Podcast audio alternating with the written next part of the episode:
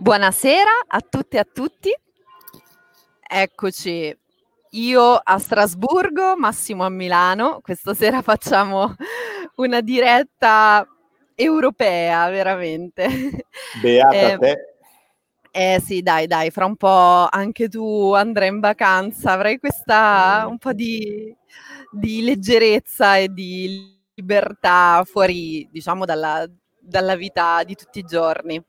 Certo. Allora, oggi parliamo di empatia e mh, per iniziare eh, vorrei citare eh, questo episodio della mia vita che è accaduto proprio appena eh, sono arrivata a Milano, mi sono trasferita a Milano, quindi era l'autunno del 2017. E ehm, Regione Lombardia organizza tutti gli anni un premio che si chiama Premio dell'Innovazione e lo festeggia alla Scala. Mi sentite bene? Mi senti bene Massimo? certo. Ottimo. E, mh, lo festeggia alla Scala, quindi eh, dà questo premio, questo riconoscimento internazionale in realtà a un ricercatore con un premio di un milione di euro per portare avanti la sua ricerca. E quell'anno sono stata così fortunata appunto da essere invitata anch'io alla Scala e eh, assistere alla premiazione di Rizzolatti, che è questo scienziato, eh, un po' il papà dei neuroni specchio. E eh, cosa c'entra con l'empatia? C'entra tantissimo perché eh, lui ha dato in qualche modo una prova scientifica di come mh, noi come esseri umani funzioniamo anche il nostro cervello funziona e tramite appunto prima l'imitazione e poi il riconoscimento riusciamo, siamo proprio ri- riusciti ad evolvere come specie e anche a portare avanti il nostro adattamento creativo. Quindi io partirei proprio dalla lettura di un brano eh, tratto da uno dei suoi libri che è, eh, si chiama In temi specchio. Eccolo qui. Perché eh, così per lan- lanciare il nostro, il nostro dialogo. Quindi l'intervistatore, diciamo c'è un'introduzione, in questa introduzione eh, viene detto cos'è l'empatia? Un'eccedenza emotiva senza particolari finalità? Un sentimento di identificazione con l'altro? Il mettersi nei panni di qualcuno che osserviamo e ci osserva? Toccando l'essenziale, Rizzolatti tende a mostrare l'empatia come una pratica solidale e positiva. So che tu non puoi fare a meno di me perché io non posso fare a meno di te. Una pratica perfettamente iscritta nel tessuto cognitivo che la società può solo esaltare o deprimere. A questo proposito, non è irrilevante l'obiezione di coloro che registrano un deficit di empatia nei sistemi sociali attraversati da disuguaglianze e malessere. Si può supporre che il nuovo secolo si sia aperto all'insegna delle passioni tristi e che trovi dunque nella rabbia e nell'odio, nella paura e nell'egoismo i tratti prevalenti della nostra odierna condizione. Sono questioni neppure troppo latenti che indicano le difficoltà del presente senza escludere che in futuro le cose possano migliorare. L'uomo non nasce con un bagaglio di passioni distruttive, al contrario, nel nome di una specie che si è evoluta è ancora in grado di dare un senso diverso al destino delle emozioni. Quindi parte dalla, questo, questo pezzo parte dal concetto di empatia, da come appunto Rizzolatti dal suo studio ha, rispe- ha, rim- ha, dimostrato che è una parte proprio essenziale dell'evoluzione umana come specie e poi si fa appunto si rifà uno spaccato della, della vita diciamo dell'attualità politica quindi di come è iniziato questo secolo no? il primo evento eclatante ne abbiamo già parlato le torri gemelle eccetera quindi un secolo che sembra iniziare con tutti sentimenti e comunque eh, emozioni molto negative di cui abbiamo già parlato nei nostri precedenti incontri. Però c'è sempre questo spirito che è insito nell'essere umano e che un po', se vogliamo, parte anche della sua felicità, per ricollegarci all'ultimo incontro, che è la sua capacità di comprendere, di entrare in connessione profonda con un altro essere umano e di portare avanti quello che è un dialogo e anche una crescita comune. Quindi io volevo aprire appunto con questo, con questo iniziale messaggio e passo a te la parola Massimo. Che cosa ne pensi? Sì, beh, sai, Rizzolatti ci dà, eh, come dire, il, il correlato eh, neurofisiologico di questo aspetto. Eh, mi sembra, eh, è stato davvero un, qualcosa di, di innovativo e di sorprendente da un certo punto di vista. E, empatia è una parola, sai, come al solito io parto dalla parola perché vivo di questo. e, empatia è una parola che, eh, che noi usiamo tante volte, no? noi spesso usiamo anche senza magari averne una compiutezza più che una competenza, tante parole della, della psicologia, della filosofia, no? l'autostima, eh, ho poca autostima, tanta autostima, media autostima, piuttosto che l'empatia, eccetera. E, è interessante secondo me esaminarne il profilo, esaminarne proprio i, il perimetro, perché... Eh, almeno per quello che intendo io empatia, per quello che, che, che cerco di, di, esplorare quando faccio il mio lavoro, eccetera, penso che ci siano degli aspetti, delle caratteristiche particolari che ci dicono tanto e che poi in ultima analisi portano esattamente dove, dove ci ha portato Rizzolatti prima e tu poco dopo. No? Eh, empatia, vabbè, c'è la radice greca del pathos, no? del sentire, del, della passione, sentire dentro. No? Eh, in tedesco è legato al, al verbo fühlen, che è eh, sentire, che, che, è un po' il, il, corrispettivo del verbo inglese feeling, feel, to feel. No? Sai che eh, gli inglesi eh, usano to feel per sentire, ma noi diremmo di pelle, perché sentire eh, listen oppure hear invece to feel è sentire, come dire, in una dimensione più eh, empatica. In, empatica, più intima, più... Ecco. Sì. Eh, noi però sentiamo sempre, le emozioni le sentiamo sempre. Allora come possiamo capire quale delle emozioni che sto provando io sono empatia e che cos'è altro?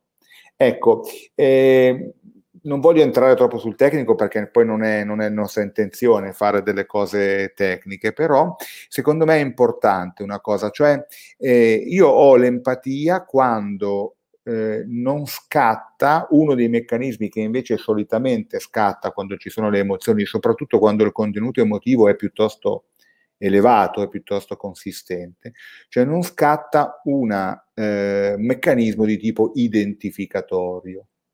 Facciamo un esempio per essere più chiari. No? Allora io parlo con te, Elisabetta, e magari, non lo so, tu sei angosciata perché ti è successo qualcosa, mi racconti questa tua angoscia, questo tuo accadimento, questo, quello che stai sentendo.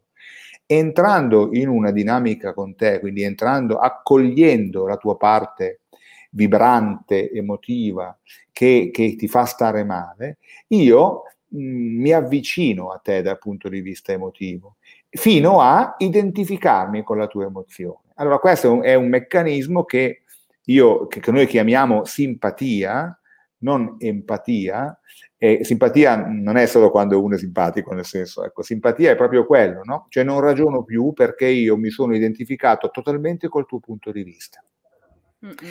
Eh, i fenomeni panici, per esempio, sono di questo tipo. Quando allo stadio comincia a correre uno, poi corrono tutti, poi si calpestano per uscire, no? queste cose che ogni tanto capitano purtroppo, no? è proprio quello che non c'è più nessuno che, che, che, che ragiona, tra virgolette. Perché? Perché ci siamo tutti identificati. Ecco. Allora, se ci fosse solo questo meccanismo nella trasmissione, nel dialogo tra le emozioni, eccetera, allora è evidente che, per esempio, come faremmo a fare il nostro mestiere? Sì. No? Ecco. Il nostro mestiere è invece è, è sicuramente quello di cavalcare le emozioni, quello di aiutare la persona a gestire le emozioni, ma in un modo particolare, ovvero offrendo anche quella nostra parte che in quel momento non è tutt'uno con l'emozione che stiamo osservando. Ovvero io riesco ad aiutare te se sei triste, arrabbiata, angosciata o terribilmente felice, eh, adesso ci sono anche emozioni positive, ecco, ma riesco a, ad aiutarti se in qualche modo ho una parte mia che metto a disposizione della tua emozione, che risuona, ecco, ma se allo stesso tempo rimane in me una parte più vigile, più, passami il termine, sobria, non distaccata, fredda, perché non, non si accoppierebbe con la parte emotiva. No? Quindi non, non, lo sguardo eh, troppo analitico, come dire, no? troppo distaccato. Qualcosa che, che mi permetta di dire, guarda, sento quello che tu stai provando. Ma se io sento quello che tu stai provando, non sono tutt'uno con ciò che provi tu, perché c'è un tu, io sento te. Quindi, come dire, dentro di me siamo in due. c'è una parte che sono io e c'è una parte che io ho messo a disposizione, quella parte del comprendere.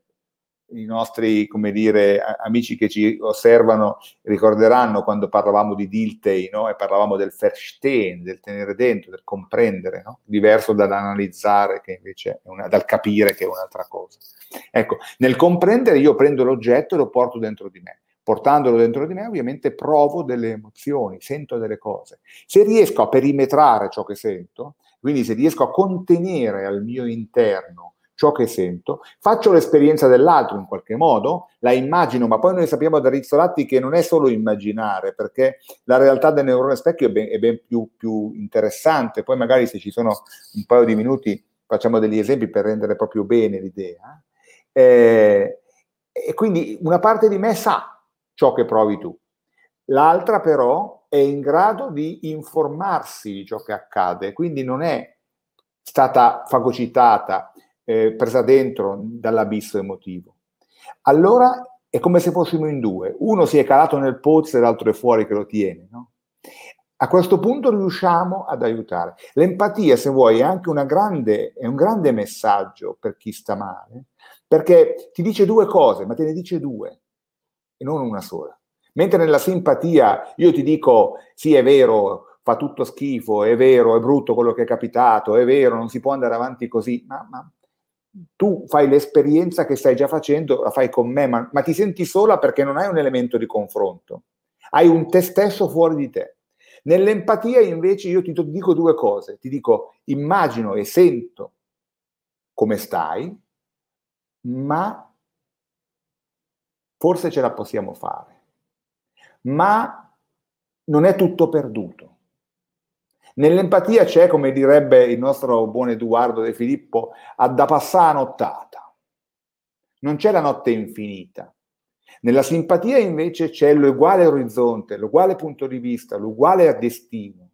No? Allora, nei, nei meccanismi eh, di, di, di, di, psicosi di gruppo, ovviamente tutti condividono questa cosa. Allora abbiamo eh, abbiamo, voglio dire, la, la, strage di massa, il suicidio di massa, abbiamo, abbiamo, tutte queste cose terribili anche perché? Perché la volontà di uno contamina l'altro in modo acritico, in modo, no? Invece l'empatia ci dà questa cosa. Nell'empatia io capisco questo male, capisco che l'altro ha capito, ma l'altro è anche in qualche modo l'alleato di quella parte che vuole uscire, che è disposta ad aspettare che la notte passi perché sa che la notte passa no? Non è tutto perduto. Allora noi riusciamo ad aiutare le persone perché comunichiamo questo. Una parte di noi deve stare male con loro, altrimenti voglio dire che esperienza si fa, non c'è comunità, no? Non c'è, allora, ecco. eh, non c'è comunità. Allo stesso tempo, però, non c'è, non dobbiamo costruire, passami il termine un po' così, una setta no? in cui la sentiamo tutti uguali. No, non è così. Io, io, non sono nella situazione, io non ho provato quello che prova la persona che viene da me non ho provato sulla mia pelle, non ho la sua storia. Io però sento come sta lui. Allora metto a disposizione la parte della mia storia che può essere utile a lui per uscire, per eh, sostenersi, per aggrapparsi di più ai bordi del pozzo. Ecco. Altrimenti io lo appesantisco, come dire. Con l'identificazione lui pesa ancora di più di prima, non pesa meno. No? È vero. È un gioco e... a massacro. E infatti, mh, proprio proprio riguardo a questo fatto di non pesare di più sulla persona, eh, mi viene in mente un articolo che ho letto qualche tempo fa, qualche settimana fa sul Corriere Economia, in cui eh, appunto si di nuovo si portava l'empatia come una di quelle soft skill eh, assolutamente necessarie nella leadership, nell'esercizio della leadership e anche e soprattutto ehm, proprio nei, nei, contesti lavorativi, cioè mh, quando un, un, manager o comunque una persona che gestisce o che si trova a gestire un gruppo eh, è un leader empatico, in qualche modo i, eh, ormai ci sono anche studi scientifici che lo provano, il gruppo funziona meglio. E quindi c'erano delle testimonianze, adesso c'era la testimonianza di un manager, avevano fatto varie interviste. Eh, che in qualche modo condividevano proprio in quest'ottica di compartecipazione. C'era stato un errore da parte di uno dei componenti del gruppo e nei confronti del cliente il capo condivideva la responsabilità dell'errore.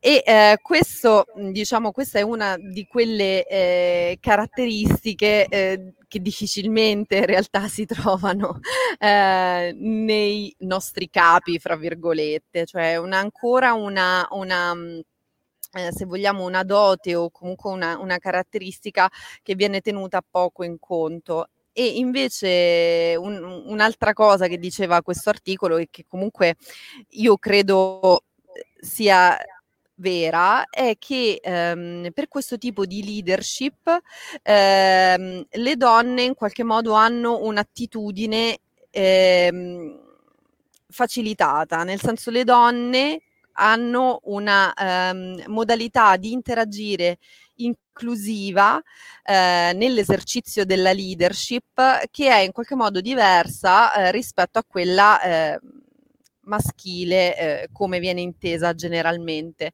Quindi volevo in qualche modo riflettere su, su questo, ma più che altro più che sulla differenza maschile-femminile, eh, sulla necessità di avere dei leader che siano in qualche modo empatici e eh, un po' sui limiti che ci troviamo a volte proprio a, a, a riscontrare nei gruppi, anche come ci sentiamo quando siamo nei gruppi, in un gruppo dove non riusciamo a esprimerci, dove ci sentiamo in uno stato di inferiorità, in uno stato di frustrazione e quale può essere la differenza eh, di un esercizio, di una leadership empatica. Sì, ma eh, a me sembra che però mh, per poter esercitare una leadership empatica eh, noi dobbiamo avere costruito eh, una, una leadership molto solida. Perché? Perché l'empatia mh, scuote. L'empatia non è un'esperienza razionale. Uh-huh. L'empatia è un'esperienza emotiva. Allora, io penso che il leader empatico sia un leader che, sia, che è stato capace di fare i conti con le sue paure, con le sue insicurezze e che ha costruito non l'abilità di non cadere, ma la capacità di rialzarsi. Eh, e non solo, che ha costruito una leadership che è basata sul sapere chi è e non sull'essere meglio di qualcuno. Questa è un'altra cosa, io questa è davvero una cosa complicata. Io ricordo un passo del Talmud, no? dove c'è scritto solo il costruttore di bare può misurare gli umani. No? lui li deve misurare perché se deve fare la bara. Eh. eh. ecco, allora l'unica misura che si può dare di un uomo è quella, no? è l'altezza e la larghezza. Non si possono misurare le persone. Allora, se io penso che devo essere meglio di qualcuno, o che sono peggio di qualcun altro, secondo me non faccio un buon servizio a me e soprattutto in, introduco l'elemento del giusto, sbagliato, meglio, peggio all'interno dell'esercizio della leadership.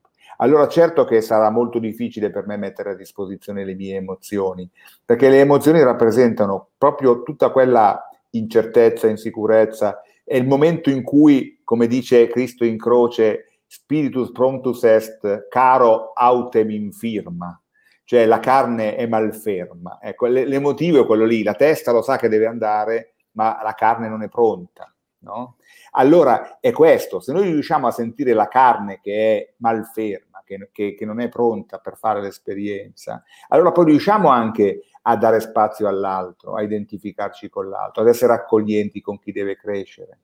A capire che essere, avere più esperienza vuol dire essere nati prima e non è, non è un merito, è una mezza sfiga se ci pensi, ma, ma scherzi a parte, non è un merito sapere più cose di un altro. Se, eh, poi c'è sempre qualcuno che ne sa di più. Cioè il punto è proprio quello, è togliere la, la, la commisurazione, la misurazione, l'essere meglio o peggio. Ecco, allora a questo punto davvero il leader è, però è un leader che è anche disponibile a, a, a farsi mettere in discussione, a, me, a, mettere a disposizione le proprie paure. Eh, non, come dire, a dimostrazione che io sia un leader eh, come dire, empatico perché non, non, mi sembra il, l'argomento, però a me la settimana scorsa è capitato di misurarmi con dei colleghi, dei giovani colleghi, siccome è successa una cosa molto complessa da noi sul lavoro, che avevano avuto molta paura. No? Allora io mm. tutte le volte che vedo che eh, eh, le persone giovani si aprono e confidano a me e al gruppo che hanno avuto paura, che non se la sono sentita, che quando sono in turno a volte eh, hanno paura perché pensano possa succedere qualsiasi cosa, eccetera. No? Quindi aprono la possibilità di essere aiutati. A me sembra che lì, in quel momento, perlomeno, noi si stia esercitando un modo di lavorare insieme che non vuole solo la luce, ma che accoglie anche l'ombra.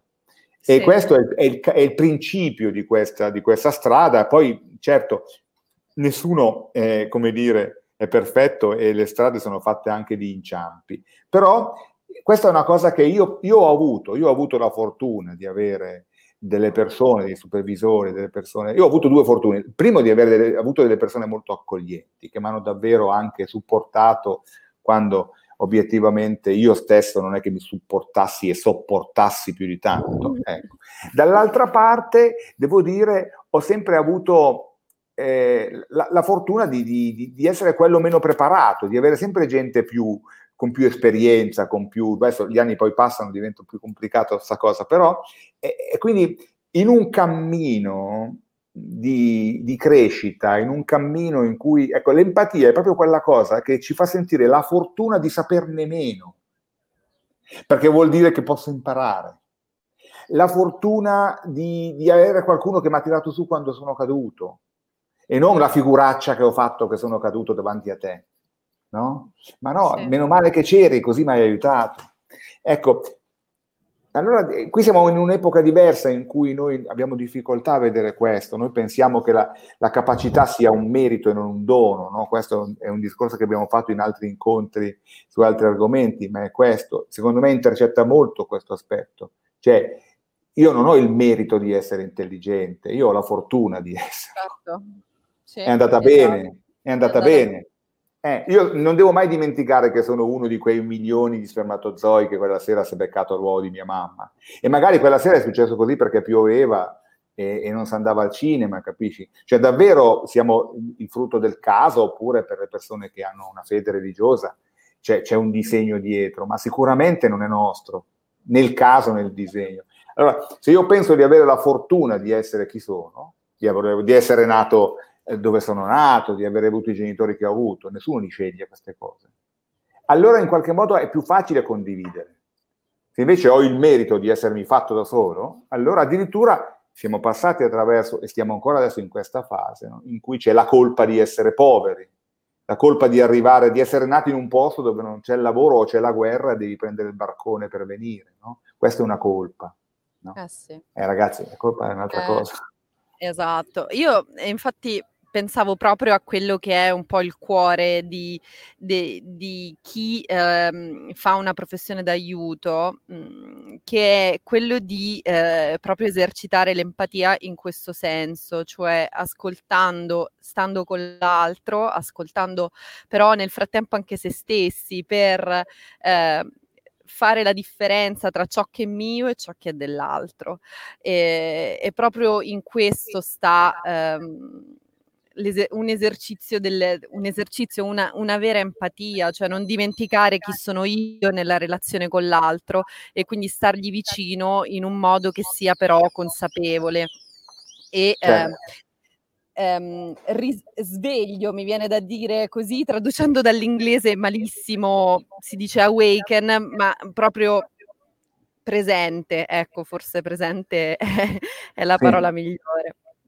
Sì, sì, sì. E questo io posso discernere ciò che è mio, ciò che è tuo, ciò che muove me, ciò che invece muove te, ciò che muove me mosso da te, ciò che muove me invece perché è mosso dal mio passato, dalla mia storia, no? tutto questo eh, affascinante e complicato groviglio che le emozioni girano in noi, che poi sono sono il nostro mestiere, no? Lo posso fare se appunto non è scattato un meccanismo di identificazione, quindi la cosa più importante è proprio quella dal punto di vista, come dire, clinico, tecnico, che io non diventi tutt'uno con l'altro, che è un'esperienza fusionale molto bella, molto importante, tipica dell'adolescenza, dell'amore, della, per carità, la lasciamo ovviamente a tutti, a noi e a tutti i poeti e i cantanti, sì, sì. ecco, però quando facciamo un mestiere allora dobbiamo, no? io quello che chiedo sempre, ok, eh, il paziente è agitato, sì, ma da cosa l'hai capito? Che cosa te l'ha fatto vedere? Perché mi dici questo? Cosa ti ha fatto pensare lui? Cosa hai sentito tu? Cosa, no? attenzione, perché è, sembra, sembra di, di, spegnere la, la, favola. No, no, no, è una favola più complicata. è sempre una favola. È sempre, come dire, eh, non è scienza, no? nel senso, non è tecnica mh, fredda. Però è chiaro che dobbiamo mh, darci più così, essere un po' più precisi, proprio per, per fare un buon, un buon servizio anche a noi. Anche perché poi, se ciò che prevale è sempre il meccanismo diciamo, dell'identificazione, noi facciamo un'esperienza, soprattutto nei mestieri d'aiuto, eh, nelle professioni d'aiuto, molto terribile, che è alla base del fenomeno di burnout, per esempio. No? Quando lasciamo entrare tutto quello che arriva e non siamo capaci sì. e ci carichiamo e poi ci svuotiamo, ci carichiamo e ci svuotiamo, non siamo capaci di fare, no? come dice la canzone di André, il mastica e sputa, no? cioè digerire una cosa e tenere l'altra e, e sfruttare quello che non va. Ecco, quando, allora, allora le emozioni ci invadono, al punto a volte addirittura da renderci incapaci più di lavorare, da non volere più sentire le emozioni, perché erano troppe. E perché ci abbiamo messo, non siamo riusciti a sorvegliare quel confine, o magari le esperienze della vita, lo stress, eccetera, l'hanno eroso al punto da farlo saltare. Ecco. Sì, è vero. E proprio per concludere, siamo negli ultimi minuti.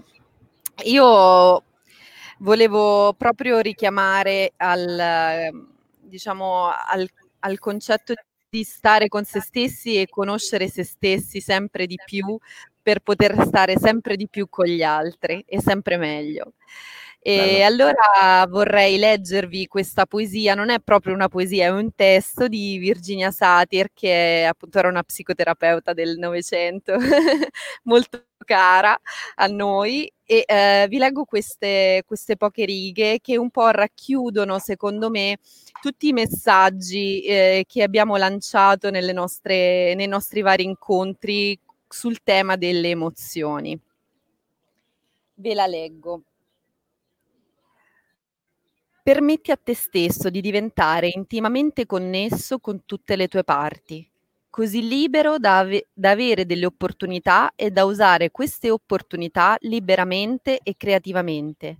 Da sapere che qualsiasi cosa sia appartenuta al passato era il meglio che potevamo fare, perché rappresentava il meglio che conoscevamo, rappresentava il meglio della consapevolezza, nel momento in cui ci muoviamo verso un sapere maggiore, un essere più coscienti, allora diventiamo anche più connessi con noi stessi e mentre siamo collegati con noi stessi possiamo formare delle connessioni con gli altri.